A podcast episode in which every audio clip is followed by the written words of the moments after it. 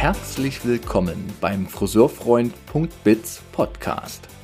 Der Wissenspodcast für Umsatz plus und Arbeitskultur in der Friseurwelt. Schön, dass du reinhörst.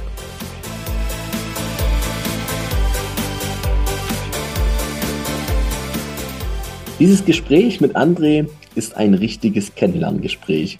Wir kannten uns kaum vorher, kennen uns jetzt deutlich besser, glaube ich. So geht es zumindest mir, das ist mein Empfinden. Und es war ein sehr spannendes Gespräch, wo ich viel gelernt habe. Und ich sage euch auch, was ich alles gelernt habe.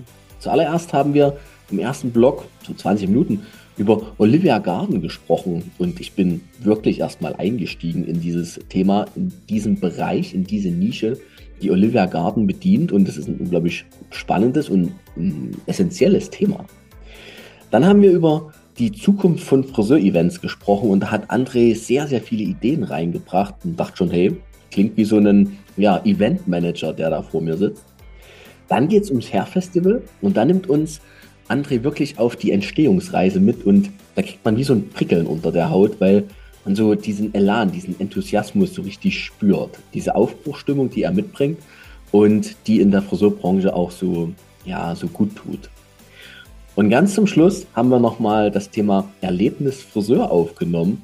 Und das war auch nochmal spannend, denn er schaut aus Kundensicht, viel mehr aus Kundensicht, auf den Friseurbesuch und hat einiges dazu mitgeben für uns erzählt.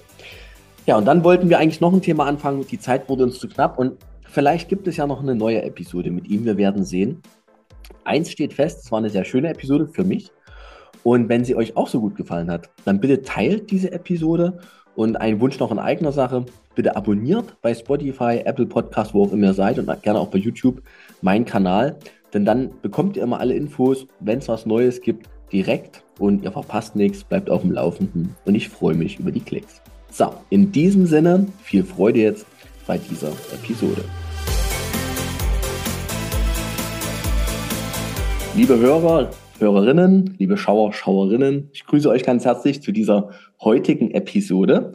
Und dieser Episode könnt ihr folgen, so im Stile eines Kennenlerngesprächs. Denn die zwei, die heute miteinander reden, ich und André Harms, wir kennen uns noch gar nicht. Wir haben noch hierhin, bis hier noch keinen Kontakt gehabt, außer einmal kurz telefoniert, als du, André, dann auch schon so nett warst und gesagt hast, ja, wir machen das in den gemeinsamen Podcast. Und ansonsten kennen wir uns nicht. Und gerade im Vorgespräch habe ich schon festgestellt, es gibt wirklich ganz, ganz wenig Anknüpfungspunkte einerseits. Und andererseits haben wir einen ganz gemeinsamen großen Anknüpfungspunkt oder einen gemeinsamen verbindenden Punkt. Und der ist aus meiner Sicht dieser Enthusiasmus für die Branche. Dieses gestalten wollen, etwas entwickeln wollen. Und du machst das auf deine Art, ich mache das auf meine Art. Und heute tauschen wir uns dazu mal aus, natürlich hauptsächlich zu deiner Art und deine Art war es, in diesem Jahr 2023 ein Hair-Festival zu organisieren. Sicherlich noch mit vielen Menschen drumherum, die mitgewirkt haben. Aber du warst so dieses Aushängeschild.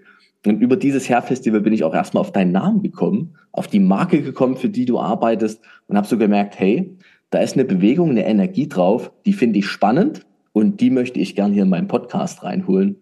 Ja, und dann war es ein relativ leichter äh, Punkt, deine, na gut, leicht war es gar nicht, deine Kontaktdaten zu finden, erinnere ich mich gerade. Aber dann waren die gefunden und dann gab es ein erstes Telefonat und da habe ich gemerkt, doch, ich glaube, mit ihm kann ich mir sehr gut vorstellen, mal eine Stunde einfach zu reden zu den Themen, die uns beschäftigen und vor allem zu dieser Branchengestaltung auf deiner Ebene, zum Beispiel mit einem Hair-Festival. Tausend Dank, dass du heute da bist, dir Zeit nimmst beim vollen Terminkalender für diese Episode. Hallo André Harms. Ja, hi Thomas. Also äh, vielen Dank. Ich kann das, wie gesagt, äh, nur zurückgeben. Ich freue mich sehr, dass du auf mich zugekommen bist. Ähm, es ist, wie gesagt, meine erste äh, Podcast-Folge hier auch noch mit Videobegleitung. Ähm, ich freue mich über jeden, der dann uns zuhören wird ähm, und bin jetzt auch gespannt auf unser Kennenlernen, auch dich jetzt quasi durch das Gespräch besser kennenzulernen und hier so ein bisschen zu teilen, ähm, äh, ja, was ich in Bezug auf Hair Festival gemacht habe, aber auch was mich dazu gebracht hat und ähm, wie ich zur Friseurbranche stehe oder wie du das gerade formuliert hast, wo quasi meine Leidenschaft äh, daherkommt. Ja. Genau, ja. das, das sind genau die spannenden Aspekte, auch in den Gesprächen mit mir. Möchte ich immer ganz gern verstehen, was treibt die Menschen auch an, solche ja. Dinge zu tun. Und da kommen wir heute vorbei.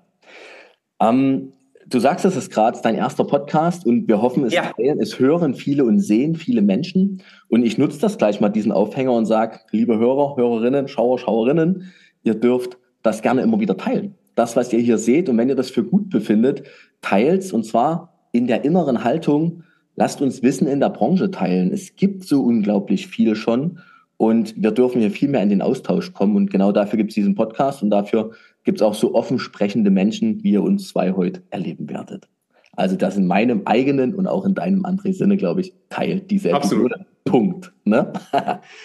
so. Du, ähm, ich mag diese Frage und ich habe sie dir auch im Vorfeld geschickt, weil sie ungewöhnlich ist. Welche ja. Qualität wollen wir unserem Gespräch heute geben? In welcher Haltung wollen wir uns unterhalten?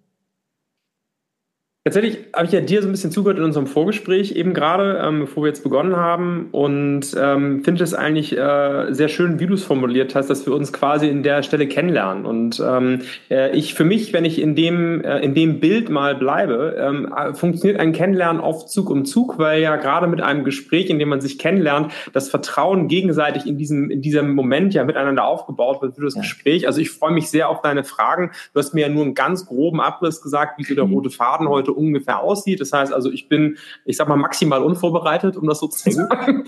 ähm, äh, somit ist, äh, würde ich sagen, ähm, äh, ist die Qualität, äh, das Kennenlerngespräch wirklich das, dem ich das geben würde. Ähm, äh, ich kann gar nicht anders, als mich offen zu verhalten. Also ich bin ja ähm, äh, hier nicht in einem geübten Medium für mich, sondern ich werde mich dir gegenüber so verhalten. Das heißt, ich freue mich darauf, dass du mit deinen Fragen mich durch das Gespräch leiten wirst und ähm, du bekommst von mir quasi völlig offene Antworten. Das ist die Qualität. Ähm, mein ähm, Ansatz ist immer, äh, dass ich ähm, äh, sehr, sehr stark an das glaube, was ich so grundsätzlich selber tue und probiere mhm. auch andere für gewisse Dinge zu begeistern. Also quasi das zu tun, woran sie selber glauben. Und ich glaube, das wird der Teil sein, den ich probiere auch heute in unserem Gespräch zu transportieren.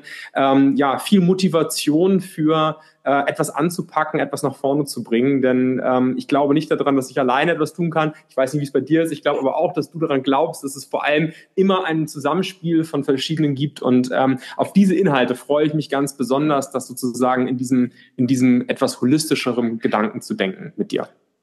Boah, also guck mal, da stellt man so eine Frage, denkt, na, fällt ihm was ein und so eine Aussage dazu. Ich nehme zwei Worte raus. Interesse, das ist der Grund ja. alleine, warum ich dich eingeladen habe. Und auch dieses tiefgründige Erforschen, dieses Was treibt dich an, da freue ich mich drauf, weil wenn jemand ja. ein Hair-Festival in diesem Größengrade ganz neu aus dem Boden stampft, dann hat er ja was, was ihn antreibt. Und das ist meine Neugier, die gebe ich heute mit rein ins Gespräch. Wie bist denn du in den Tag gestartet? Lass uns mal teilhaben an deinem Leben. Wo bist du? Wie war dein Vormittag? Das ist jetzt wie, was haben wir? 14 Uhr haben wir es jetzt. Ja, genau. Ähm, ja, tatsächlich, ich bin, äh, das hatten wir, äh, war ja Teil unseres äh, kurzen Telefonats, das wir hatten. Ich bin gerade aus dem Urlaub wiedergekommen. Ähm, äh, ich bin, ähm, bevor ich bei Olivia Garden war, habe ich zehn Jahre lang in der Industrie gearbeitet, in der, in der Messtechnik für einen japanischen Konzern und habe äh, in meinem Leben, ja, jetzt komme ich mit was ganz anderem um die Ecke, in meinem Leben, äh, bin in meinem Leben sehr, sehr viel in Japan gewesen, beruflich. Das waren immer so äh, zwei, drei Tage maximal, für die ich diese Reise nach Fernost angetreten bin. Mhm. Ähm, und jetzt war Corona abgeerbt und ich äh, hatte meiner Frau mal viel von Japan erzählt. Äh, jetzt bin ich fünf Jahre aus der, aus der ehemaligen Branche quasi raus. Also 2018 bin ich da rausgegangen. Ähm, da kommen wir sicherlich auch gleich noch ein bisschen zu. Mhm. Ähm, aber somit hat äh, mein, ist mein Morgen etwas dominiert von einem Jetlag. Ähm, äh, ich war schon mal um 2.30 Uhr wach, weil ich gerade, weil ich am äh, Dienstag aus Japan zurückgekommen bin und äh, quasi noch mich wieder daran gewöhne. Ich war um 2.30 Uhr einmal wach, habe noch für eine Stunde gelesen, bin glücklicherweise noch mal eingeschlafen ähm, und äh, merke immer noch, dass ich äh, etwas Zeit durcheinander bin. Ähm, und ja, aber nämlich quasi nach meinem Urlaub ein Stück weit zurück. Ich habe noch ein paar Sachen, die liegen geblieben sind, ähm, habe aber heute meinen ersten Tag wieder in Belgien, bin bei uns in der Zentrale, habe mit dem äh, mit vielen aus dem Team heute gesprochen, einfach so über die letzten zwei Wochen, was war los und bin ähm, ich bin jemand, der vor allem äh, probiert mit einem mit einem aufgeräumten Schreibtisch äh, in die Firma zu kommen, äh, damit ich ansprechbar bin und genau das war das heute Morgen. Also äh, ich habe viel Kaffee getrunken, zugehört, mit ähm, mit vielen Kollegen aus dem Team gesprochen, um erstmal ähm, da zu sein, weil es gibt von kleineren über größere Themen halt irgendwie Sachen, die da stehen und ähm, das Geschäft wird halt überall immer von Menschen gemacht. Und es ist erstmal wichtig, überhaupt da zu sein, Präsenz zu haben. Das heißt, mein Morgen hat eine private Komponente, die, die aus meinem Urlaub herrührt ähm, und aus der Geschäftskomponente, dass ich quasi wieder da bin und ähm, meine Zeit zur Verfügung stelle. Toll. Du, dann machen wir gleich die Frage, was machst du so hauptsächlich beruflich? Also jetzt haben wir schon gelernt, du kommst aus was ganz anderem. Ich habe schon gehört, seit fünf Jahren hast du dort aufgehört? Was machst du beruflich so deinen lieben langen Tag? Für wen und was? Also als allererstes Mal bin ich, äh, würde ich mich immer beschreiben als leidenschaftlicher Vertriebler. Ich ähm, äh, bin ja wahnsinnig gerne im Vertrieb tätig, was auch wieder diese Menschenkomponente mit drin hat. Mhm. Ähm, für mich hat Vertrieb immer noch etwas ähm, stark damit zu tun, ähm, Dinge in Verbindung zu bringen. Also Vertrieb ist ja im Ursprung eigentlich das Bindeglied zwischen zwei Firmen. Also ähm, wenn man das jetzt aus Firmensicht denkt, es gibt sicher noch privaten Vertrieb, mich interessiert mhm. immer der, der Fir die Firmenseite dahinter, also mhm. der B2B-Vertrieb, wie man dann so schön sagt, Business to Business. Ähm, das heißt, eigentlich ist der Vertrieb oft ein Bindeglied, je nachdem, in welcher Branche man ist, zwischen einem Lieferanten und einem Abnehmer in irgendeiner Form. Und äh, leider wird ganz oft, ähm, gerade auch in Deutschland, Vertrieb oft negativ konnotiert, so mit dem Staubsaugervertreter oder irgendwelchen solchen Themen ja. oder Versicherungsvertreter. Das sind immer so Themen, die da mit reinkommen, die ja oft dann auch eher einen Privatbezug als einen Geschäftsbezug haben. Ähm, und meine Welt, die sieht da immer ganz anders aus. Ich glaube immer ganz stark daran, dass es eigentlich jemanden braucht, der diese Verbindung schafft, der ähm, neue Möglichkeiten aufzeigt. Also jetzt gerade in der Unternehmenswelt, ähm, und wenn ich jetzt mal in deine Welt übersetze, du bist ja letztendlich auch vertrieblich auf mich zugekommen, weil du hast angefragt für den Podcast. Das ist ja am Ende des Tages auch etwas zusammenzubringen. Und das genau stimmt. dieser Teil, den du dort gemacht hast, dass du auf jemanden zugehst und sagst, ich möchte mit André jetzt in dem Moment, aber vielleicht auch mit jemand anderen sprechen, ähm, ist die Komponente, die mich am meisten antreibt im Vertrieb, diese Verbindung zu schaffen. Da komme ich eigentlich erstmal ursprünglich her als Mensch.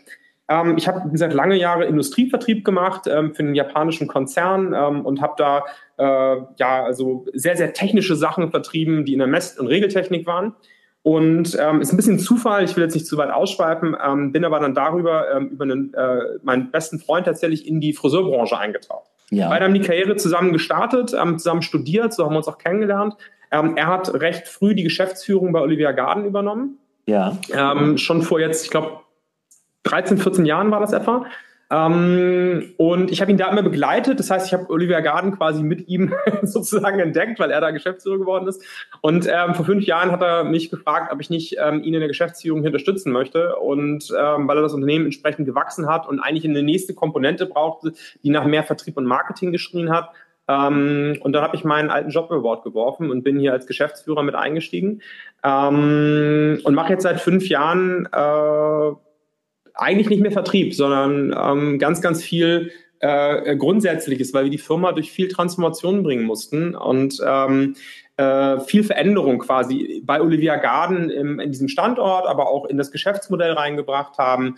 Ähm, und da, das spitzt sicherlich dann jetzt in dem diesjährigen Hair-Festival, da kommen wir zu, also ich probiere jetzt den Bogen etwas kürzer zu fassen. Mhm. Ähm, wenn du mich jetzt fragst, was mache ich heute tagtäglich, geht es eigentlich darum, dass ich mit ähm, meinem Team im Austausch bin, weil wir haben viele tolle Leute in den letzten Jahren eingestellt, wir sind stark gewachsen, haben Olivia Garden viel mehr auf die Landkarte gebracht, ähm, was aber eben auch mit viel Veränderung eben personeller Natur zu tun hat, aber auch von Produkten, Konzeption. Also da sind ganz, ganz viele Themen, auch mit Firmen, mit denen wir zusammenarbeiten. Und äh, ja, da habe ich vor allem, äh, war meine Aufgabe in den letzten Jahren, das ist heute noch viel zu initiieren, ähm, und ich habe dann, das hast du ja auch schon angesagt, auch beim Hair Festival trifft das zu, äh, zum Glück immer Leute gefunden, die das dann mit mir auch umgesetzt haben. Weil vieles in der Umsetzung kann ich gar nicht. Ich kann ganz gut initiieren äh, und auch etwas erdenken und Idee ja. einbringen, aber braucht dann ganz, ganz viel Team, ähm, die das dann wirklich auch äh, in eine Umsetzung bringen. Weil das würde ich alleine äh, gar nicht schaffen können.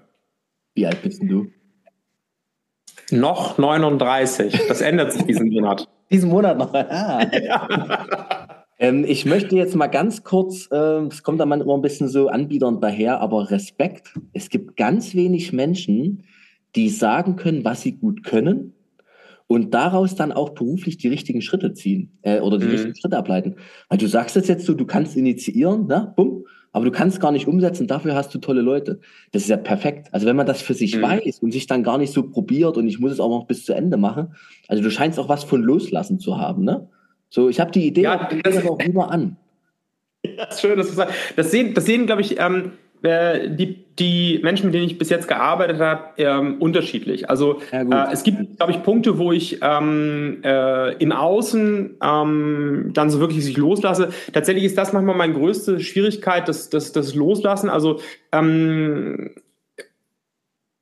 ich brauche dann die Menschen um mich herum, die mir es auch ermöglichen, loszulassen. Also es ist ja immer die Frage, wenn du was initiierst, dann hast du ja ganz oft, also ich, ich stelle mir wirklich Sachen vor, ich bin ein sehr, sehr visueller Mensch, ich muss mir das vorstellen können, das hatten wir auch schon kurz mal irgendwann angesprochen. Mhm. und ähm, äh, dann habe ich eben auch ein Bild im Kopf, aber so sehr ich dann auch probiere über die Sprache zu vermitteln, was ich mir vorstelle, mhm. so, so sehr ist es dann ja manchmal, dass das Bild bei jemand anderem dann anders aussieht. Und dann ist die Frage, passt das noch? Ist das Bild sogar besser, was diese andere Person dann äh, mit reinbringt? Mhm. Oder aber sehe ich Abstriche, die zum Scheitern führen können? Und dann kann es natürlich auch zwischendurch mal knatschen ähm, und dann auch dann das Bild mitgeben, dass ich nicht genug loslasse. Das ist dann immer eine Frage, wie findet diese Kopplung statt sozusagen? Aber mein Lieblingsbild ist das, was du gerade gesagt hast, das Initiieren und dann auch loslassen können. Dazu mhm. braucht es aber dann eben auf dem Weg Weg die richtigen Schritte. Ähm, das klappt eben nicht immer. Ähm, aber von meinem originären Wunsch her ist es genau das. Ist genau das.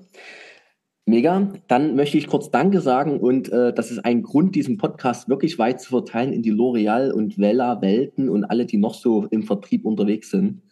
Weil du hast in deinen vor fünf Minuten ein unglaubliches schönes so eine, so eine Planke gebrochen für Vertrieb.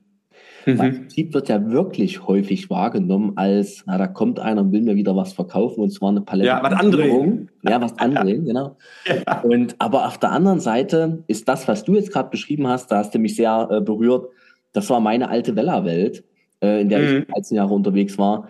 Wir sind zum Kunden gefahren und haben mit unseren unglaublich langjährigen, vertrauten Kunden angefangen zu visionieren, wie kann man aus dem, was wir haben und was du hast, irgendwas zusammenpuzzeln, was für alle gewinnbringend ist? Und dann ist ja. es genau dieses Verbindende gewesen, wofür ja. eben auch der Bella Außendienst extrem geschätzt wurde damals. Ne? Und ja. wie heute ist, weiß ich nicht, bin schon ein paar Jahre raus. Aber das fand ich äh, gerade ein schönes Bild, wenn der Vertrieb sich natürlich auch als solcher selbst versteht.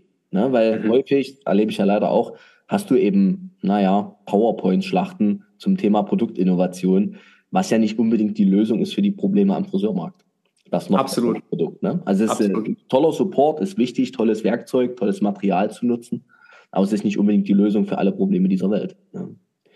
Ich nehme das mal immer anders gerne auf. Ähm, wenn ich über Vertrieb spreche, dann ähm, bringe ich es immer gerne für jemanden runter, der das ähm, vielleicht selber schon erlebt hat. Es gibt ganz oft die Situation, wo man sich privat irgendwo erwischt und sagt, ich hätte gerne irgendwas. Ich sage mal von mir aus eine neue Hose, einen neuen Fernseher, irgendetwas.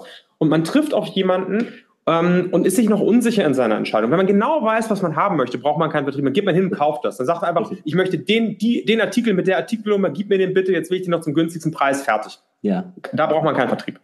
Aber wenn man unsicher ist, ich sag mal zum Beispiel ein bisschen im Modegeschäft oder willst dir irgendwie was zum Anziehen kaufen und bist dir unsicher, du willst auch vielleicht einen neuen Stil, irgendwas ausprobieren und bist dir ein bisschen unsicher, dann ist es am besten, wenn du jemanden an deiner Seite hast, der ähm, dich dort berät. Und natürlich nicht jeder hat dann irgendwie einen besten Freund, beste Freundin, die dabei ist, sondern oft steht man dann da mit jemandem, der dann dort Verkäufer heißt. Und wenn dieser Verkäufer das gut macht, dann geht man ähm, ganz glücklich aus dem Laden, weil man sich vielleicht getraut hat, etwas zu tun. Und wenn dort jemand unterstützend tätig ist, dann macht er richtig guten Vertrieb. Ähm, und äh, ich glaube, dass das jeder genießt, auf guten Vertrieb zu treffen, weil das verbindende Element geschaffen ist. Und das gilt durch alle Branchen. Also auch ein Friseur ist ja Vertriebler ja. bei seinem Kunden, weil er an der Stelle seinem, seinem Kunden ähm, so viel schenken kann, in seiner eigenen Umsetzung, wenn er es mit seinem Kunden tut. Und äh, das macht den Kunden glücklich. Am Ende hat der Kunde sich ja schon, beim Friseur ist das eben der Schritt, schon entschieden, mhm. sich auf den Stuhl zu setzen und damit auch einen, einen Preis einzugehen, möchte ich mal sagen. Aber an der Stelle ähm, gibt es ja manchmal auch noch Mehrwertsachen. Also ist der Friseur in der Lage, jemandem auch ein, vielleicht eine Frisur mitzugeben oder etwas an Dienstleistung mitzugeben, wo der Kunde vorher noch nicht ganz bereit war und am Ende dadurch aber glücklicher wird. Der wird ja nicht unglücklicher, wenn er das macht. Und das ist leider manchmal ein Bild, der gerade mit Vertrieb entsteht, als wenn jemand etwas ausgegeben hat und das gar nicht wollte. Und, und ich sehe es ganz anders. Ja, ja also ich sehe es ganz anders. Es geht eigentlich eher darum, das, was jemand möchte, muss manchmal noch ein bisschen wachgeküsst werden. Und mhm. dann werden beide Seiten glücklicher. Nämlich der, der durch seine Einnahme generiert und der, der mit seiner Ausgabe eigentlich das erhält, was er eigentlich haben möchte. Und dieses ist immer das verbindende Element, wo eine vertriebliche Komponente drin ist. Und, und die liebe ich einfach, ja. Prädestiniert für, für Vertriebsschulungen, würde ich sagen. Ne? Wir das Seminarprogramm aufnehmen. Bevor wir jetzt weiter an deiner Geschichte noch reden, ja. bitte, ähm, ja, ganz ehrlich auch für mich, ich habe ich hab nicht unter Olivia Garden jetzt groß rumgegoogelt, sondern ja. habe einfach gedacht, wenn ich einen André schon mal habe, dann lasse ich mich einfach live aufklären. Und Sehr vielleicht geht es vielen Menschen in der Friseurbranche wie mir, dass ihr noch nicht so ganz präsent seid. Also wenn man mhm. so die ganzen Produktnamen oder Produktlieferanten aufzählt, dann hat man so fünf, sechs immer an der Zahl, die man immer nennt. Aber ihr wart für mich noch nicht dabei. Wer mhm. seid ihr? Was macht ihr für Friseure? Was, was ist euer Angebot? Mhm. Also erstmal ganz einfach, wir machen in erster Linie Haarbürsten. In Deutschland sind wir noch sehr bekannt für Scheren tatsächlich. Also unser größter Scherenmarkt, also von, äh, von unseren Scheren her, ist der deutsche Markt. Ähm, das ist verblüffend, wo ja aus Deutschland selber auch sehr, sehr große Scherennamen herkommen. Okay. Ähm, ist das, äh, haben wir aber einen sehr, sehr großen Marktanteil in Deutschland. Also im Verhältnis zu dem, vor allem aus Olivia Garden Sicht, also aus unserer Sicht selber, ist der Anteil extrem hoch. Mhm. Ähm, aber ich rede lieber über die Haarbürste. Wir sind mehr Haarbürste als Schere. Ähm, das muss man sagen. Unser Share-Portfolio ist viel kleiner als unser Haarbürstenportfolio. Ähm, auch äh, wenn man das jetzt aus Umsatzsicht, also jetzt mal rein aus von den Business Facts herkommt, ähm, äh, macht unser äh, Haarbürstengeschäft über 80 Prozent aus und die Scheren ähm, liegen ungefähr so im Bereich von 10 Prozent unseres Umsatzes. Also ähm, deutlich, eine deutliche Verschiebung zu den Haarbürsten. Ähm, das hat auch Schritte, wo äh, als Kai, also der zweite Geschäftsführer, mein, mein bester Freund sozusagen, mich mit in, äh, an Bord genommen hat, haben wir damals uns auch angeschaut, als ich dazu kam, wie machen wir das vertrieblich und haben uns ganz klar gesagt, wir kümmern uns um das, was wir am besten können und das sind die Haarbürsten und die wollen wir momentan erstmal nach vorne stellen. Wir sind als Firma zu klein, um zu sagen, wir machen zu viel gleichzeitig. Wir ja. hatten zu der Zeit auch noch ähm, einen, ha einen Föhn sogar mit drin, also Electrical. Das heißt, also mhm. da haben wir uns quasi erstmal von getrennt und gesagt, das können wir gar nicht leisten, das ist auch überhaupt nicht unser Steckenpferd, sondern wir sind am besten im Bereich Haarbürsten und dann im Nebenbereich ähm, Schere. Also wir machen Schere auch noch einiges, kümmern wir uns schon auch noch, auch noch drum, aber mhm. die Haarbürste haben wir erstmal nach vorne gestellt. Und ähm, ja, wenn du jetzt sagst, Olivia Garden, wo kommen wir her und wie, wie sind wir da überhaupt zu gekommen? Tatsächlich ist die Firma schon relativ alt. Wir sind über 50 Jahre alt. Ähm, wir haben immer noch die Familie mit drin. Also die Firma ist gegründet worden von Jean Renet. Ähm, der ist mittlerweile im Ruhestand, ist äh, äh, um die 80 Jahre alt. Ich weiß gar nicht, ob er jetzt schon 80 geworden ist oder noch wird. Ähm, aber äh, na, also äh, zumindest schon mal ist älter mittlerweile seine Kinder am Werk. Ähm, er ist Belgier und ist, ähm, hat die Firma hier in Herstal gegründet. Also das ist der Ursprung. Ähm, da sitzen wir auch immer noch mit der Zentrale sozusagen. Ähm, und ist dann aber mit seiner Familie irgendwann in den USA ausgewandert und hat dort die gleiche Firma nochmal aufgebaut. Die sitzen in Kalifornien ähm, und es gibt quasi Olivia Garden zweimal in der Welt. Auch hier bleibe ich immer gerne bildlich. Man kann sich Olivia Garden vorstellen als Firma wie Aldi. Es gibt einen Aldi Nord und einen Aldi Süd. Yep. Und die haben unterschiedliche Gebiete und teilen sich sozusagen auf und mhm. teilen sich auch den Namen und die Marke und haben quasi dadurch viele Synergieeffekte. Und so läuft es auch bei Olivia Garden. Es gibt eine ähm, amerikanische Olivia Garden International und eine europäische ähm, Olivia Garden Europe. Ähm, und das sind zwei getrennte Firmen, die sich die Marke als Dach teilen. Es gibt im Hintergrund ein paar Shareholder-Verflechtungen und so weiter, mhm. aber in, insgesamt sind es zwei separate Firmen mit auch einem mit einem separaten Produktportfolio. Also in den USA machen wir mehr Electricals sogar noch. Ähm, das machen wir in Europa gar nicht. Hier haben wir uns ganz klar auf die Bürste committed und ähm, äh, eben auch auf den Friseur. Also wir machen in erster Linie Haarbürsten für den Friseur ähm, und sind sozusagen dann aus dieser Beauty-Branche, wenn man das runterbricht, im Bereich der Haare bedienen wir die Nische der Tools und in den Tools-Nischen sind wir in der Nische der Haarbürste. Also äh, das ist vielleicht auch der Grund, warum man uns, nicht jeder uns sofort kennt, weil die Haarbürste eben am Ende des Tages eine sehr kleine Nische aus der Branche der Friseure ist, die ja im weitesten Sinne in der Branche der Beauty stecken. Und jeder, der Friseur ist, ich, gelernter Friseur, Friseurmeister etc. und neun Jahre auch ganz klar live am Stuhl, weiß, eine gute Bürste macht Sinn. Absolut. Und so. wird auch von jedem eingesetzt. Also Richtig. das ist ja das Verrückte. Also jeder setzt eine Haarbürste ein. Ähm, so ist es. Mhm. Das ist so ein, so, so ein täglich benutzter Artikel und der kann geil sein oder nerven. Ne? Und da gibt's dann noch. Ich gehe davon aus, Thomas, dass du schon mit uns gearbeitet hast und es nicht weißt. Und das ist tatsächlich einer der Schwächen, die Olivia Garden in den letzten Jahren hatte. Also ich bin ganz fest davon überzeugt, dass du mit uns schon gearbeitet hast und es nicht weißt. Der Grund, du, ich, ich mag deinen Blick dazu. Der, der Blick, der jetzt, Grund, jetzt, jetzt, alle umschalten zu YouTube. Thomas guckt ja, genau, der Blick, der, der, genau, weil Thomas, ich habe Thomas Schweigen gerade vor mir, ähm, äh, ja, mit einem, mit, einem, mit einem etwas irritierten Blick. Es ist sehr, sehr einfach. Als ich eingegangen bin, ähm, 2018 in die Firma kam, ähm, war das erste, was ich gemacht habe, ähm, weil die Firma zu der Zeit sehr weit weg vom Kunden war, also total weit weg von euch Friseuren. Das war unfassbar für mich. Ähm, in der Firma, als ich hier ankam, ähm, hat eigentlich kein wirklicher Kontakt zum Friseur bestanden. Das heißt, es gab, die Firma hat nur Produkte für Friseure gemacht mhm. und hatte eine, un, also für mich eine unfassbare Distanz zum Kunden. Und das mit der vertrieblichen Leidenschaft, sage ich, du musst ja eigentlich beim Kunden sein. Was ist denn hier los? Also wie, wie machen wir das denn? Ja, und ich bin ähm, am Anfang vor allem viel zu Friseuren und habe probiert zu verstehen, was da eigentlich abläuft. Und bin in Salons rein, wirklich ganz, also nackt, kalt in Salons reingegangen und habe probiert, mit dem mal zu sprechen. Was setzen ihr für Haarbürsten ein? Und dann gibt es ja oft das Abwimmelnde, die haben erstmal gedacht, ich will was verkaufen, wollte ich ja gar nicht. Ich hatte gar nichts vor. Ich wollte ich wollt verstehen, was los ist. Marktforschung. Ähm, mhm. Genau. Und äh, äh, habe bei vielen festgestellt, dass die Olivia Garden nicht kennen. Und habe ich gesagt, darf ich mir denn damit deine Bürsten angucken? Mhm. Und es gab kaum einen Friseur, der nicht eine Haarbürste von uns da liegen hatte. Und der Grund ist relativ einfach. Auf unseren Produkten stand schlicht und ergreifend nicht Olivia Garden so drauf, dass man das sehen konnte. Also unser Bestsellerprodukt zu der Zeit ähm, war eine sogenannte Prothermal. Ähm, und die hatte Olivia Garden nur ganz klein am Griff in Rot draufstehend, was meistens nach wenigen Benutzungen weg war, also weil die Bürste dann benutzt war. Das heißt, da war Olivia Garden weg und die, also du konntest als Friseur teilweise nicht erkennen, dass das eine Haarbürste von Olivia Garden ist. Und jetzt, guck, jetzt guckst du ja zu Recht so verdutzt. Ja. Das kannst du dir als Firma einfach nicht erlauben, dass dein Kunde nicht weiß, was für ein Produkt er eigentlich einsetzt.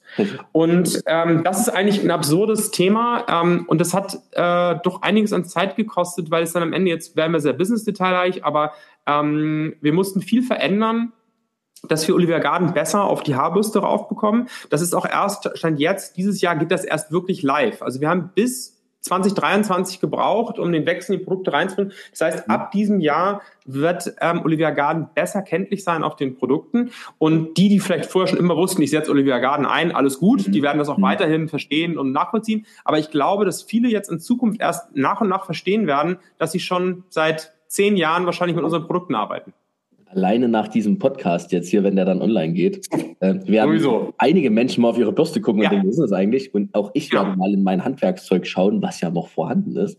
Ja. Und werde mal gucken, was da eigentlich draufsteht. Weil das kann natürlich wirklich sein. Und gleichzeitig denkt man als Thomas mit Vertriebserfahrung im Rahmen der Weller-Welt, ja klar, Weller stand ja immer überall. Meine, in, hinter mir überall steht mein ja. Kind, ne? hinter dir dein OG. Ähm, wo man einfach denkt, ja, eigentlich Standard, ne? Und man wundert sich manchmal, was für Kleinigkeiten an was für Kleinigkeiten es hängt. Und dann, ich nehme den Faden auf und sage, ja. liebe Friseure, wissen eure Kunden alle, wer ihr eigentlich seid. Mhm. Die da als Produkt, als Friseur, als Produkt hinter dem Kunden das Wunderwerk vollbringen. Wissen die, wer ihr seid? Können die euch beschreiben? Wissen die euren Namen? Und jetzt meine ich gar nicht den Namen, mhm. Thomas steht drauf, sondern wofür stehst du? Ne? Also das ist mhm. fast, fast zu übersetzen, dass viele Friseure ja als Person gar nicht in der Form gebrandet sind, als wie das ja. der Endverbraucher was darüber erzählen könnte. Ne? Das ist spannend.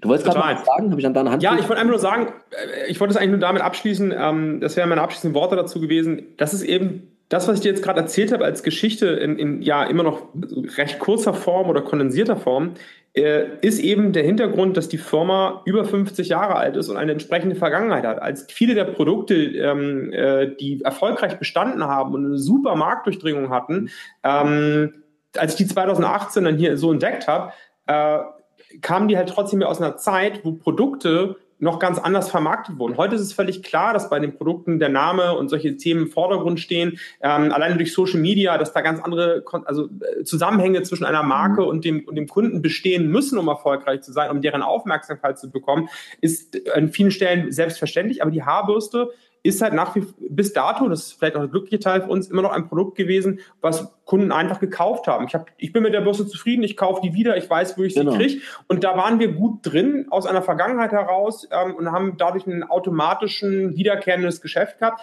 Aber wir sind natürlich auch zu der Erkenntnis gekommen, das wird nicht ausreichen für die Zukunft. Wir müssen Leuten auch deutlich machen, dass sie mit uns arbeiten und den, den Friseuren das auch besser kenntlich machen, damit wir auch mit ihnen ins Gespräch kommen. Also alleine, dass ich zu einem Friseur hingekommen bin und gesagt habe, ich bin von Olivia Garden und der sagt, kenne ich nicht, ähm, ermöglicht mir gar nicht mit ihm zu sprechen. Wenn ich sage, ich bin von Olivia Garden, der sagt, ja klar, ich, ne, so wie so ein Fan, ich, ich setze euch ein, ich habe, ne, oder ich, oder ich habe eine gehabt und die ist kaputt gegangen, das wäre auch was, kann auch was Negatives sein, aber diese, diese Brücke ist etwas, was wir bei Olivia Garden erst schaffen mussten, dass man ähm, uns tatsächlich kennt, weil auch das mhm. ist ja Teil, um überhaupt ins Gespräch zu kommen.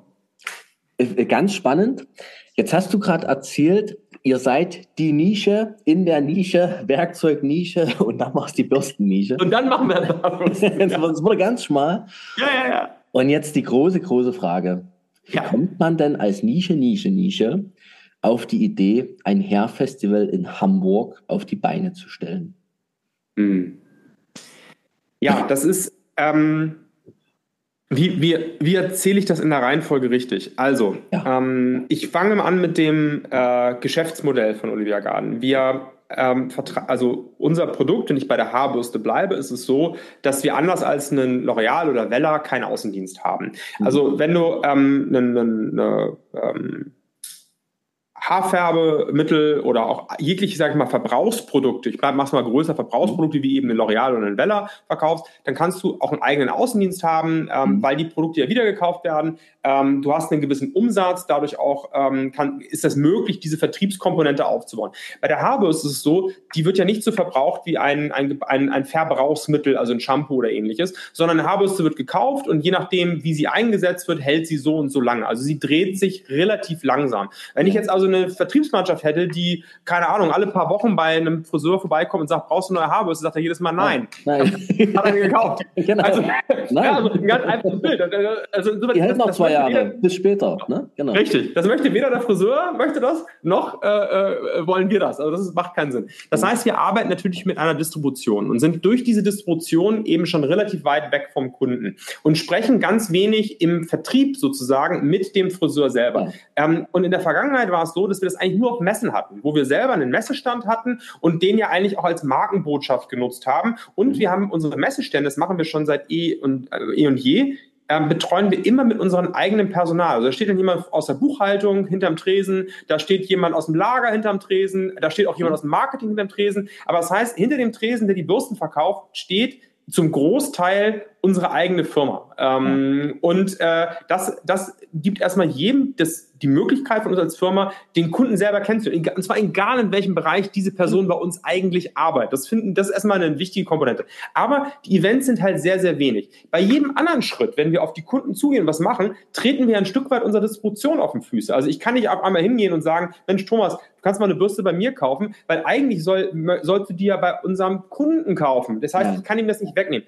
Und wir wollten nochmal in eine andere Situation kommen. Das war der Gedanke, um mit der Friseurbranche und den Friseuren selber in Kontakt zu treten und haben gesagt, eigentlich brauchen wir ein Event. Jetzt ist Corona vorbei, eigentlich brauchst du was anderes. Es braucht auch etwas, was nicht Messe ist. Ja, ja. Und nicht nur Kongress ist, ja. sondern irgendwie was anderes. Und da war das Thema wie und was und es war sehr unklar. Wir hatten überlegt, machen wir so eine Art ähm, Garagenparty bei uns, also Lager auf und machen da was und machen da irgendwie eine Veranstaltung, wo man auch mal uns kennenlernen kann. Mhm. Und gesagt, wer kommt denn nach Herstal, Belgien? Wie kriegen wir denn das gelöst? Und was, ne? Also es gab so mehrere Ideen. Und dann war der Zufall tatsächlich, dass ich ähm, letztes Jahr im äh, August auf der ähm, auf einer Veranstaltung war, ähm, wiederum über einen Freund von mir in Hamburg.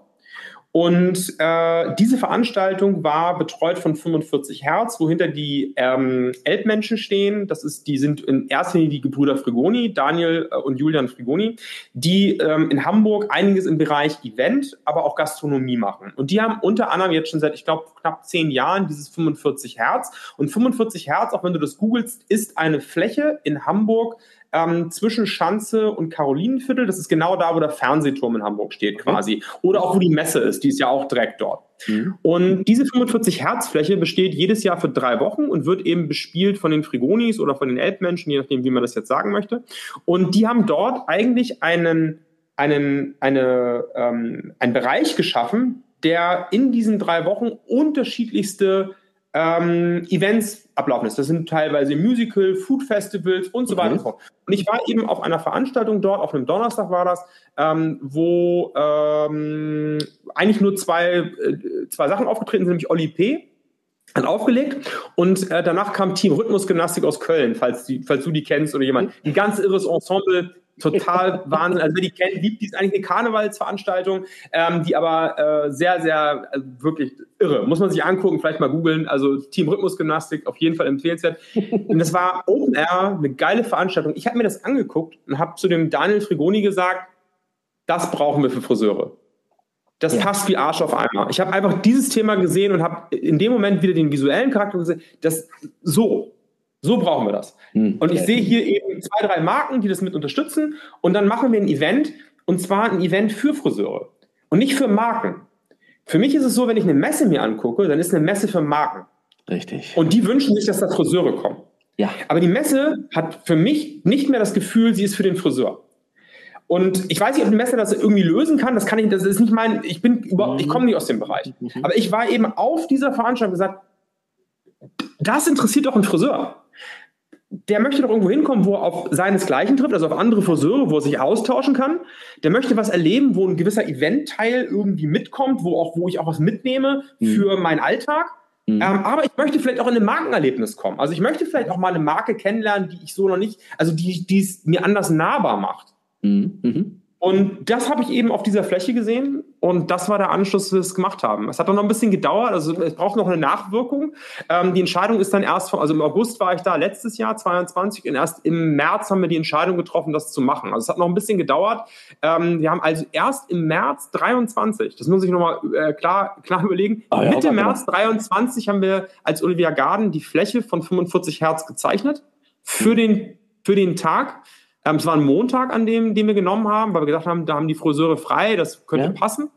Ähm, und erst dann kam der ganze Teil auf, dass wir die weiteren Gründungspartner gefunden haben. Also Wahl, Darwinis und New Flag sind dann dazugekommen, weil wir gesagt haben, wir können das nicht alleine machen, wir brauchen da ein Team mhm. zu und haben das dann gleichberechtigt mit den drei anderen Marken quasi vollzogen. Ähm, wir waren die Initiatoren, also nicht die Aus, äh, wir haben es quasi nicht veranstaltet, sondern veranstaltet haben wir das dann zu viert.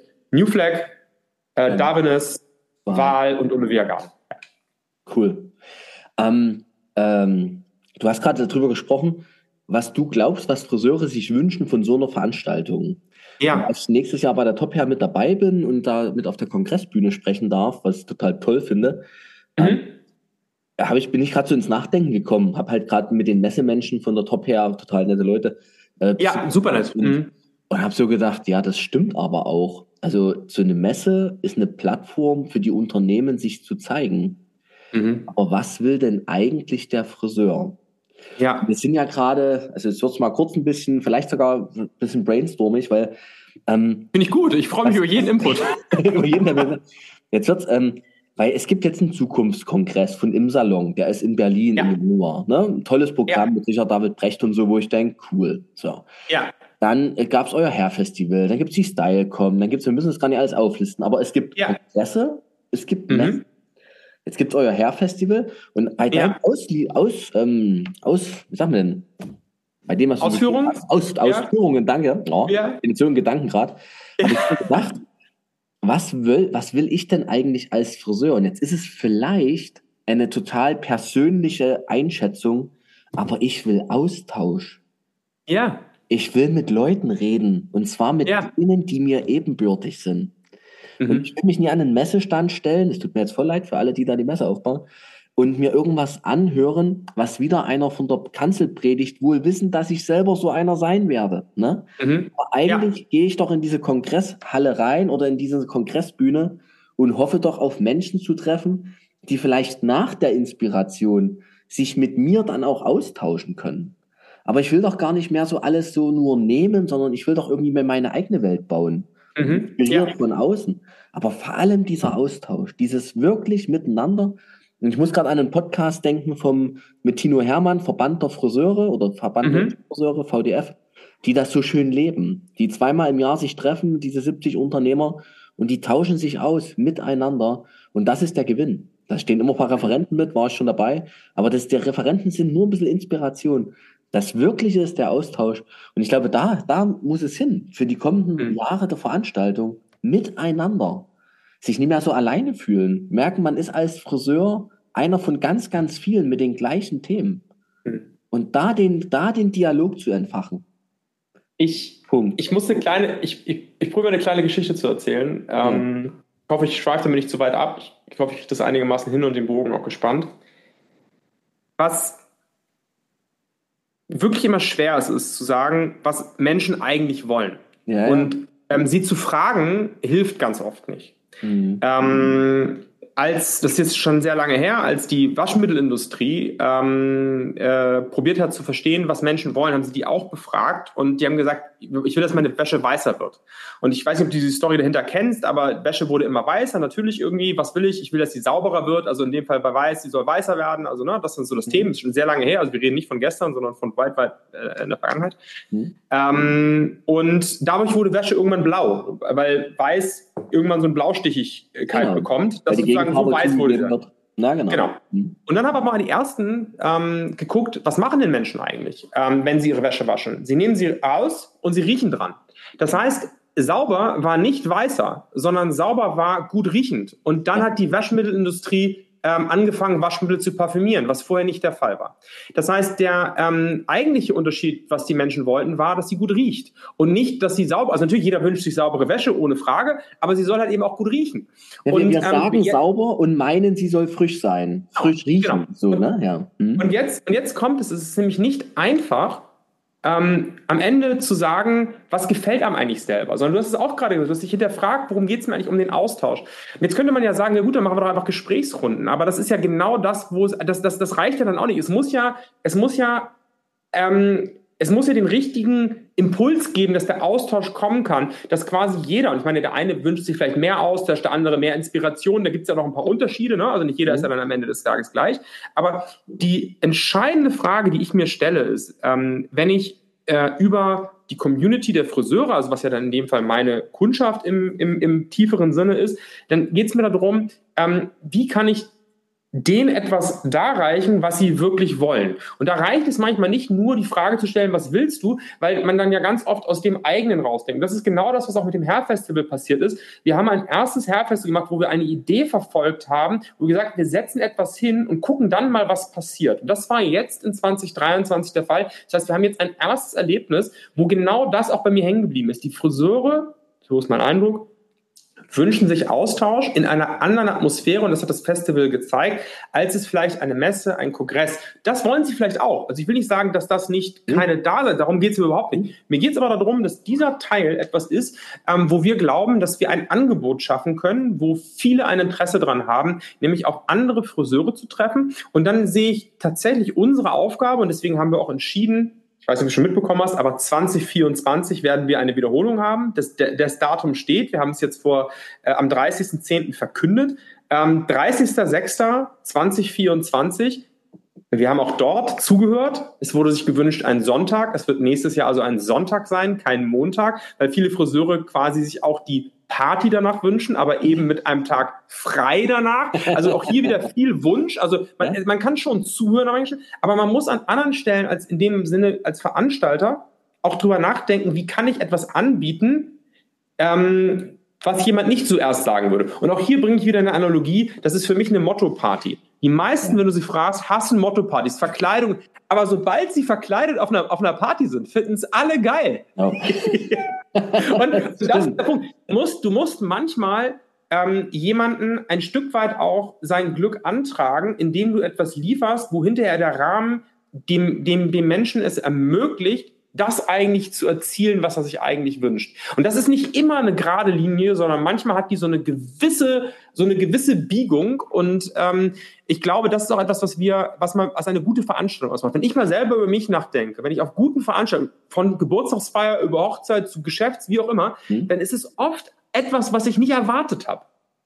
Wenn ich, wenn ich nur das mache, was ich erwarte, dann spult es irgendwann auch in so eine Langeweile ab. Sondern eigentlich wünscht sich jeder Mensch, dass er auf irgendwas trifft, das ihn irgendwie aus der Komfortzone gebracht hat, wo irgendwas irgendwie geil war, irgendwie anders war. Und das macht den Moment aus. Und das ist, glaube ich, Teil einer Veranstaltung, die es bringen muss, dass da ein gewisser Twist drin ist, der dann jemanden dahin bringt, das mhm. zu erleben, was man sich denn eigentlich wünscht. Wir Menschen konsumieren wie die Doofen, aber eigentlich wünschen wir uns Erlebnisse, tiefes ja. Erleben in unserem Leben. Ja. Und das ist dieses Thema Motto-Party. Das fand ich gerade eine unglaublich schöne Analogie, weil ich ja. das, oh, die Wella hat mal eine, eine Party gemacht, alles in weiß. Ich habe nicht ein weißes Kleidungsstück im Schrank. Ja, ja, genau. Komplett ja, eindecken. Und dann habe ich so gedacht, oh Leute, geht mir auf den Sack. Aber als es dann so war, und jetzt schon allein, dass ich dir das jetzt erzähle, ja. entstand nämlich ein Erlebnis und das Erlebnis war Zugehörigkeit. Ja. Alle waren weiß. Und ja. wir waren alle eins in dem Moment. Mhm. Und dieses Gefühl, diese Nähe, das zu produzieren im Nachgang, ist jetzt der Grund, warum ich es jetzt erzähle. Und Sehr gut. man geht zu einer Party und will sich amüsieren und man labert halt so dahin. Aber was man wirklich sucht, sind die Grundbedürfnisse bei jedem Menschen. Anerkennung, Zugehörigkeit und Liebe. Ja. Das ja. zu bekommen, geht nur im direkten menschlichen Kontakt. Und da fand ich gerade das Bild von dieser Hürde, total schön, manchmal über die Hürde zu gehen, weil dann entstehen ja die Dinge, die man erzählt. Du mhm. kannst mit einer, ich bin begeisterter Radfahrer, mit einer Radgruppe Radfahren gehen, war eine geile Tour, alles schick. Aber wenn es auf der Tour geschifft hat und alle waren mhm. was, dann erzählst du es drei Jahre später auch noch. Ja. Das ist eine 100%. Tour, die heraussticht. Also man hätte es fast Regen wünschen müssen fürs Hair-Festival, weil das sind dann die verbindenden Elemente. Diese, man sagt auch Synchronizität. Man erlebt im selben Moment das Gleiche wie viele andere ja. und fühlt sich deshalb extrem verbunden. Ja, ja das stimmt. Ja. Schönes Bild. Ähm, so entstand das Hair-Festival. Das genau. nächste kommt auch, sehr, sehr geil. Freue ja. mich. Äh, schon mal hier eingetragen, können wir dann an die Shownotes schreiben. Und vor allem auch die Seite vom Hair-Festival. Gibt es eine Website dazu? Ja, ja, ja, herfestivalhamburg.de. Äh, ja, ja, ist ähm, äh, die gleiche, also tatsächlich die gleiche Landingpage immer noch, die wir auch ähm, für das ähm, Festival dieses Jahr hatten. Ähm, auf der sind jetzt schon alle News drauf für, also die bis jetzt schon bestehen. Das wird natürlich jetzt auch wieder sich so langsam orchestrieren, aber ähm, da findet man alles äh, schon, was jetzt schon steht. Und da wird auch alles weiter announced. Es wird also alles über die mhm. Webseite am Ende zusammengeführt. Genau. Mhm. Können wir alles in die Shownotes packen, wie du gerade gesagt hast. Alles in den Linktree, wie man heute so schön sagt, alles in die Shownotes. So. Ähm, mir fällt noch ein was ein, ich teile es hier wieder offenkundig. Ich bin totaler Fan von Großgruppentechniken. Das ist ein ganz sperriges, unschönes Wort, gibt es schöne Bücher dazu.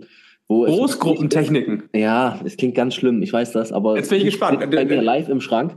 Okay. Ähm, ich habe ja so einen Traum von einer großen Veranstaltung, wo mal 100 Menschen im Kreis sitzen aus allen Bereichen der Friseurwelt.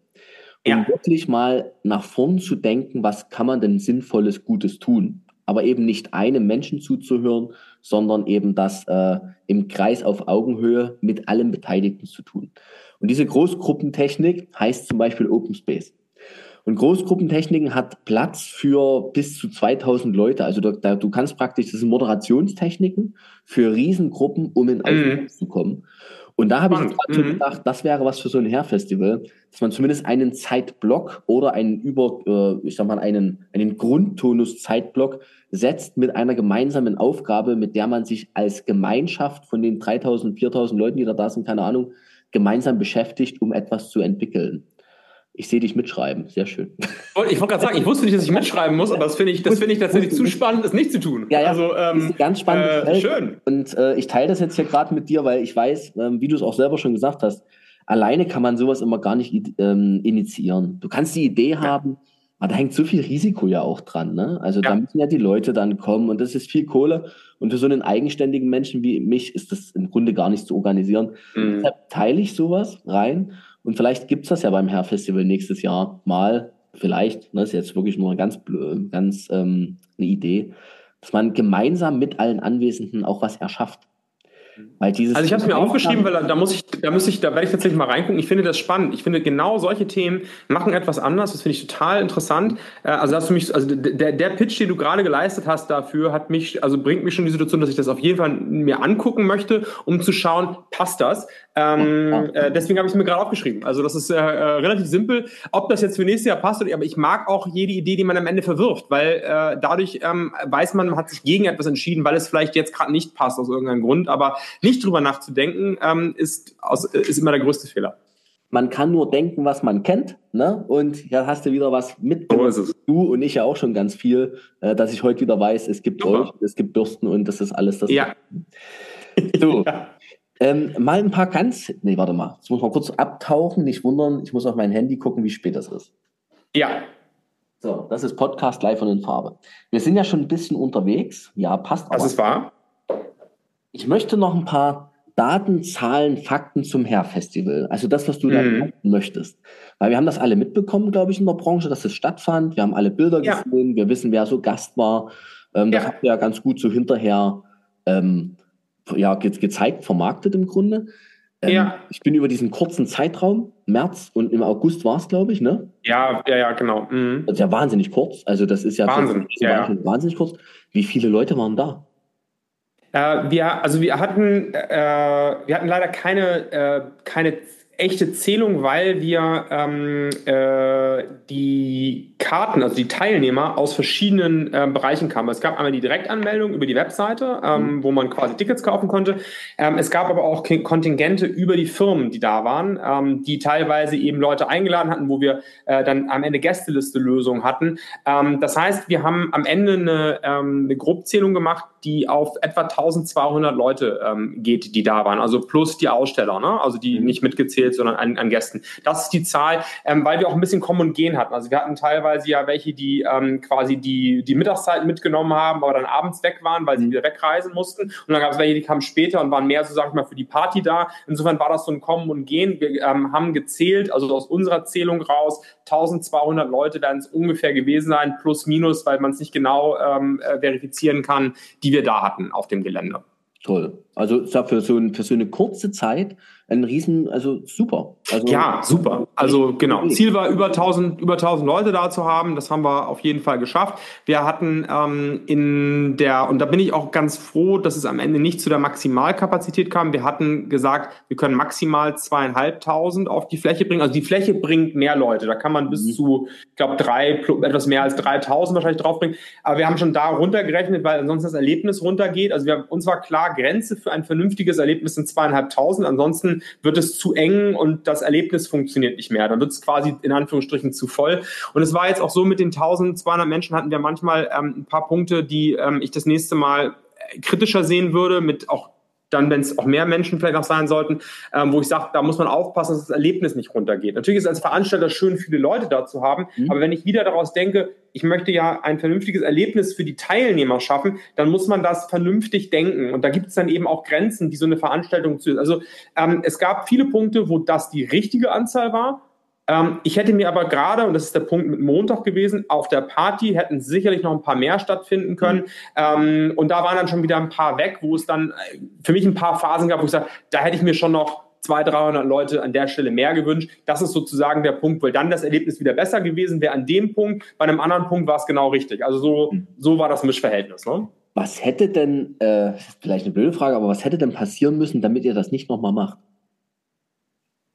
Also, ja. Ähm, naja, also das war schon also ich bin ja sehr verrückt. Also ich bin erstmal, als das Ganze aufkam, haben äh, mich und ich habe es ja nicht alleine dann am Ende entschieden, sondern Kai und ich haben das zusammen gemacht. Wir beide sind ja quasi dann gemeinsam gesagt, nee, wir machen das. Also Kai ist da sehr im Hintergrund. Ich stehe da immer so ein bisschen als Rampensau da vorne, aber also, äh, Kai und ich haben das ja quasi gemeinsam entschieden und haben dieses Risiko auch gesagt, wir, wir machen das und haben ja dann gesagt, auf wen treten wir zu und sind dann ja glücklich gewesen, dass New Flag ähm, äh, Wahl und Davines sehr schnell, muss man auch sagen, mhm. äh, gesagt haben, wir sind dabei und dann haben wir auch zugemacht. Also weil mehr wussten wir, äh, kriegen wir gar nicht, mit mehreren kann man das nicht gemeinsam veranstalten. Da war vier, wir hatten eigentlich erst gedacht drei, dann waren es aber vier und mit, mit den vier haben wir gesagt, mit denen veranstalten wir das jetzt äh, in der Kürze der Zeit. Ansonsten mhm. hast du zu viel Köche und nicht genug Brei und so weiter. Also ja. das musste man irgendwie dann auch zusammenbringen. Ähm, was dazu hätte führen können, dass wir es äh, nicht wieder machen, ähm, haben wir vor allem an dem Feedback festgemacht. Also einmal natürlich kommen, kommen die Friseure. Mhm. Ja, sie sind gekommen. Ähm, auch in der Kürze der Zeit. Wir haben ja erst im Juni, jetzt kommt noch der entscheidende Schritt, in der ersten Juniwoche ist das überhaupt verkündet worden. Vor Juni wusste kein Friseur, dass es das geben wird. Crazy. Das heißt, das ist das, was wirklich daran auch crazy ist. Das heißt, ab Juni haben wir erst einen Ticketverkauf gemacht. Wir haben also von Juni bis August auch noch in den Ferienmonaten sozusagen äh, die Teilnehmer ranbekommen. Ähm, und da haben wir gesagt, ja, das ist möglich. Und das zweite war das Feedback.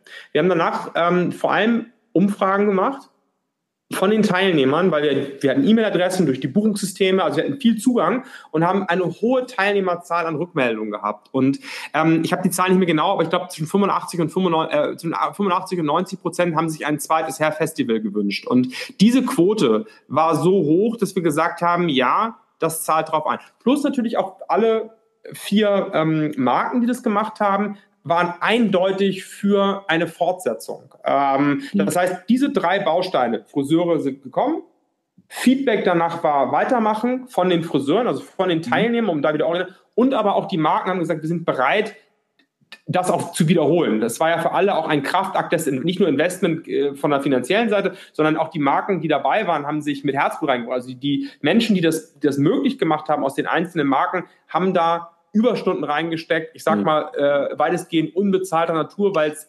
Herzblut gekostet hat. Und äh, das ist schön. André, ähm, wenn die Stimme schon so reagiert, André. Ja. Das war ja ein ziemlich riskantes Unterfangen. Ja. Ja. Und jetzt kommt die Frage, warum? Wofür? Also was treibt jemanden wie dich dann an, bei allen Risiken, die da sind, in einer Branche, der erst seit fünf Jahren zugehört, mit einem Unternehmen, was ja eigentlich auch so ganz gut weiterläuft, also rein wirtschaftliche ähm, Aspekte gab es ja gar nicht. Was ja, nee, anders, das war ein Verlust, das war ein, das war ein Verlustgeschäft. Also wir haben ja, ja also ist ja kein, ja, ja. Nein, also, also jetzt, wenn man das also wirtschaftlich betrachtet, Zurück ist es ja an der dir, Stelle quasi ein, genau. Zurück zu dir. Was treibt dich da an? Die Veränderung, ganz, ganz nüchtern. Ähm, äh, mich treibt deswegen ja auch das Initiative sozusagen. Initiative hat ja immer etwas damit zu tun, dass äh, der Status quo ähm, jetzt an der Stelle ja mich persönlich, du fragst ja mich auch ganz persönlich ja. an der Stelle, nicht zufriedenstellt und ich das Gefühl hatte, hier gibt es Raum für Veränderung.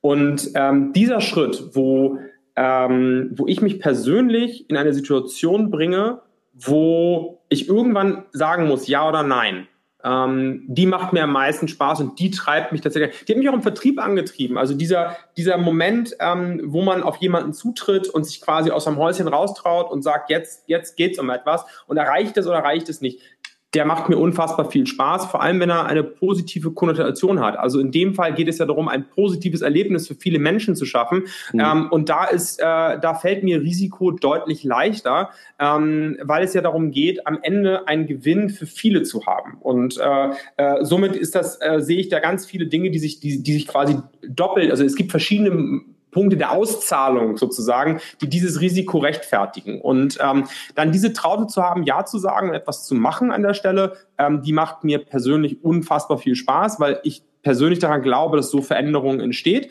Ähm, und ich bin eben gerne jemand, der diese anleitet ähm, als, als Person und ähm, äh, oder de, de, dem dann auch meinen Namen gebe oder mich dem verschreibe ähm, und habe dann eben auch mit viel Spaß und Freude ja dieses Projekt dann begleitet. Also ab dem Moment, wo, wo Kai und ich gesagt haben, wir machen das, war das an der Stelle auch zwischen uns beiden klar. Kai musste sich mehr um das Olivia Garden Geschäft kümmern, weil das, weil das Herr Festival klar Zeit gezogen hat. Und ja. ich habe mich mehr auf das Festival ähm, gestürzt sozusagen von uns beiden. Also auch da wieder ohne Team wäre das nicht möglich gewesen. Mhm. Aber an der Stelle war, war, konnte ich dann dieses Thema verfolgen und war dann wie im Flow. Also ähm, ich habe wahnsinnig viel gearbeitet in der Zeit ähm, äh, zu meinem, ich sag mal, anderen Verpflichtungen, die ja immer noch bestanden haben, auch wenn Kai das eine oder übernehmen konnte, war das ja kein kein Nullsummenspiel sozusagen, sondern im Gegenteil, es war eine deutliche Mehrarbeit und ähm, die hat aber viel Spaß gemacht. Und ich glaube, dass viele das ähm, nachvollziehen können, wenn sie auf etwas hineifern mit, mit viel Freude. Es gibt jemanden, der sagt, ich möchte vielleicht einen Marathon laufen und ähm, habe das als mhm. Vision, als Ziel. Dann sind Menschen bereit, auf einmal ganz, ganz viel Abstriche zu machen, ihr Leben völlig umzukrempeln, weil sie ein Ziel haben. Und ähm, so geht's mir auch. Wenn ich ein Ziel habe, was sehr klar ist und greifbar, was ich hinterher anfassen, sehen kann, dann macht mir das viel Spaß und dann bin ich äh, bereit dazu, einfach ähm, alles dem äh, da, darauf hinzugeben. Und das hat mit dem Herr-Festival so stattgefunden dieses Jahr. Ähm, und äh, das hat mich angetrieben dazu. Also diese, diese verschiedenen ähm, äh, Komponenten. Und wie gesagt, nochmal zurück, weil das, du hast mich jetzt auch meine persönliche Motivation gefragt. Ja. ja. Der Grund aber, und da möchte ich noch darauf zurückkommen, war dieser Gedanke, dass in der Branche ein, eine gewisse Lücke entsteht wo ein Angebot eigentlich für Friseure da sein musste. Das war ja der originäre Antrieb. Da waren wir noch nicht bei dem Thema Komfortzone, meine eigene Motivation. Das kam dann später mit rein, weil irgendwas muss mich ja persönlich antreiben, sonst macht man sich. Aber der originäre Gedanke war ja erstmal ein ganz nüchterner. Da, da fehlt was und ich habe das auf der Fläche gesehen in einem anderen mhm. Veranstaltungsrahmen. Habe gesagt, das sehe ich eigentlich für die Branche. Sowas brauchen Friseure. Das war mein Gedanke, den ich halt, da, da, den hatte ich ja auch ohne, dass ich es gemacht hätte. Also der Gedanke wäre ja trotzdem da gewesen, auch wenn wir das Festival nicht gemacht hätten. Also ja. das muss man man nochmal unterscheiden. Und das, glaube ich, hat sich dann am Ende auch ausgezahlt. Und ich glaube, ein bisschen Glück hat die Friseurbranche auch, dass du dich in den letzten Jahren so in diese Friseurbranche so reinbegeben hast, ne?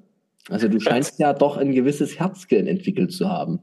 Das ja, ich, also ja? Ich, ich kann Sachen nicht ohne Herz machen. Also tatsächlich, also erstmal, äh, ich weiß nicht, ich, das, ich könnte jetzt, äh, ich, ich kann jetzt schwer sagen, ja, die Branche. Das hast du jetzt gerade formuliert. Ich lasse das mal so stehen, was du gerade gesagt hast. Ich formuliere es mal aus meiner Sicht.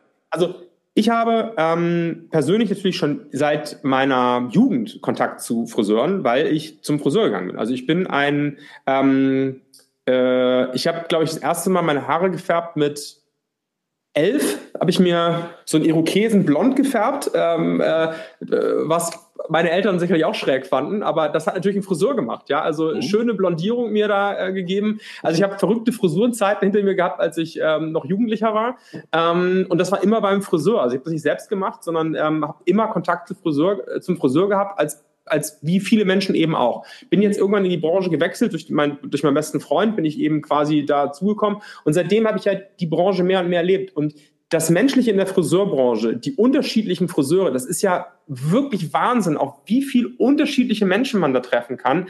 Ähm, und das ist an vielen Stellen faszinierend. Mich fasziniert aber auch, so wie viele Kontaktfriseure dann wieder am Ende haben. Also, weil die, das hat ja auch Corona nochmal gezeigt, wie breit eigentlich Friseure in der Gesellschaft mhm. aufgehangen sind. Und da sind ganz, ganz viele Themen, die mich in der Branche total umtreiben, weil ich sie super spannend finde von den Wechselwirkungen. Leider, und das ist der Teil, wir jetzt bleiben wir nochmal bei Deutschland, leider ist es so, dass in Deutschland der Friseurberuf nicht den Stand erfährt, den er eigentlich haben sollte.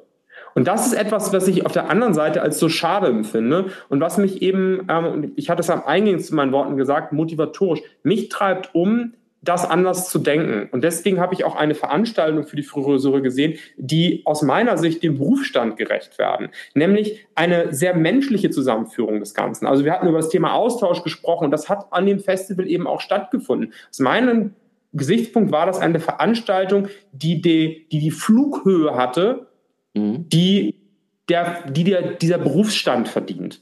Mhm. Ähm, und ich glaube, dass da erstmal Friseure grundsätzlich gut daran tun, sich Gedanken darüber zu machen, was verdienen sie denn eigentlich, weil sie den Teil in der Gesellschaft einnehmen. Und das leben manch, manchmal, finde ich, auch Friseure nicht genug, sondern stellen sich da vielleicht auch zu niedrig auf, ähm, und das würde ich mir grundsätzlich anders wünschen. Ich würde mir da mehr diese Inspiration wünschen. Denn der Friseurberuf, um auch nochmal ein anderes Bild zu nehmen, ist ja auch nicht ersetzbar durch künstliche Intelligenz zum Beispiel, was gerade so wie, wie die, also die Sau wird ja gerade durchs Dorf getrieben in vielen Bereichen. Und ich glaube für viele auch wirklich existenzbedrohend. Nein, ist es nicht. Der Friseur, der Mensch, der Mensch sucht Menschen, sucht menschlichen Kontakt, ähm, mal ganz unabhängig von den Fähigkeiten, dass eine Maschine nicht in der mhm. Lage ist, das bis dazu auf mhm. lange Sicht zu tun, was der Friseur tut. Aber die Verbindung des Friseurs ist ja viel größer. Er ist überall, er ist in der Stadt. H&M wird irgendwann die Innenstadt verlassen, der Friseur nicht. Ja. Ähm, der Friseur war schon da und wird da bleiben. Ähm, also es gibt so viele Punkte, wo der Friseur sich eigentlich erstmal klar machen sollte, was er eigentlich in der Situation ist. Und ich meine den Friseur als Salon, nicht, nicht, nicht nur als Mensch, sondern als, als, als, als Komponente dort zu sein. Und da, glaube ich, braucht es eine andere Flughöhe von der eigenen Einstellung. Vom eigenen Selbstwert der Friseure? Ja. André, ich finde das ähm, überragend tatsächlich, dass jemand, der neu ist in der Branche, ich jetzt mal, ne? weil noch gar nicht so lange ja. dabei, wirklich, ja, krass, mhm ähm, solche Worte finden kann, das können manch gestandene Friseure über sich selber gar nicht sagen, wie wertvoll sie für den Endverbraucher wirklich, wirklich sind. Mhm. Für ein, für ein, du sagtest gerade so in der Gesellschaft aufgehangen, das klang jetzt nur negativ einerseits, aber sie wirklich, wie nah wir und wie gesellschaftsverband ja. wir im Grunde sind als Branche ja. und verhalten uns, als wären wir nichts wert. Mhm. Ich sage das mal so ganz gerade raus. Ein großer Teil, leider Gottes, das ist meine kritische Seite, die ich sehe. Und wenn dann mal jemand wie du sagt, hey, ihr seid so viel mehr wert, als wie ihr eigentlich denkt, finde ich das unglaublich wertvoll. Danke dafür. Das ist gut. Ja, sehr gerne. Und, und ich meine, jetzt gucken sich hier zwei Bartträger an. Ähm, ich finde ja. das zum Beispiel, wenn ich das mir noch mal gerade noch mal in der jüngeren Vergangenheit anschaue, ist es doch verrückt, ähm, was die äh, wird ja mal als, nur als Barber dargestellt, ähm, aber das ist ja der, der, der neue Begriff dazu, Barber. Und da gibt es ja auch wieder negative ähm, äh, Schritte zu. Aber ich bleibe erstmal bei dem, bei, dem, bei dem Thema wieder von Kundensicht, also mhm. aus wenn ich als mhm. Friseur oder Friseurin mir das anschaue, ähm, aus Kundensicht. Auf einmal kommen ganz viele Männer zu einem anderen Selbstwertgefühl, weil sie nicht mehr in einem Frauensalon saßen, wie so ein, wie so ein Zwischenstück, was zwischen zwei, einer, einer Dauerwelle und einer Blondierung mal so zwischendurch die Haare weggehobelt bekommen hat, egal jetzt wie gut der Friseur das vielleicht auch gemacht hat, sondern wo auf einmal Männer ähm, äh, einen anderen Zugang zu äh, Beauty bekommen haben, der ihnen ein anderes Umfeld geschaffen haben. Und ich äh, sehe viel mehr Männer als stolze Bartträger, die nämlich nicht nur einen Bart haben, sondern sich den Bart auch pflegen lassen ja. von jemandem. Ja. Und äh, dazu kommt dann auch noch die bessere Frisur, weil die muss ja passen zum Bart. Und äh, das ist etwas, was auch wieder in der Friseurbranche geschaffen wurde, ähm, dass der Mann dort eben anders mitgedacht wird. Und ich sehe eben viele Männer, die auf einmal auf das Thema Beauty anders schauen. Und es ist geschafft durch die Branche, durch die Menschen, die das verbunden haben, die einen Kontakt zu ihrem Friseur, Friseurin hatten, die quasi dann äh, das für die Männerwelt geschaffen Was bei der Damenwelt schon länger der Fall ist. Bei der Damenwelt machen sie es immer noch, aber ich will nur sagen, die, die Männerwelt ist da neu dazugekommen. Und äh, manch einer hat, das ein Trend, der verpuffen wird. Glaube ich nicht. Das glaube ich nicht. Ähm, ja. da, da, also toll, Thema Offenheit und Neugier und Interesse, was wir an Qualität auch dem geben wollten. Ne? Bin jetzt durch mein Leipzig gefahren, weiß gar nicht, irgendeine Straße lang, wo ich sonst nie so lange fahre und habe gedacht, boah, da waren wieder, mal wieder einige Barbershops. Ja. Und jetzt bin ich ja in der Branche schon lange zu Hause, wo ganz viel gegen das Thema Barber gewettert wird. Und ja. Ich wettere mit, wenn es um das Thema Steuergerechtigkeit, Steuererhöhung, ja. Preisverfall, ähm, Handtaschenwirtschaft und sowas geht. Also ja. da wettere ich total mit. Das ist nicht fair. Ja. Aber ich habe auch, als ich da lang fuhr, gedacht, ey, krass, die Männerwelt der letzten Jahre ist schöner geworden. Das ist ja. so.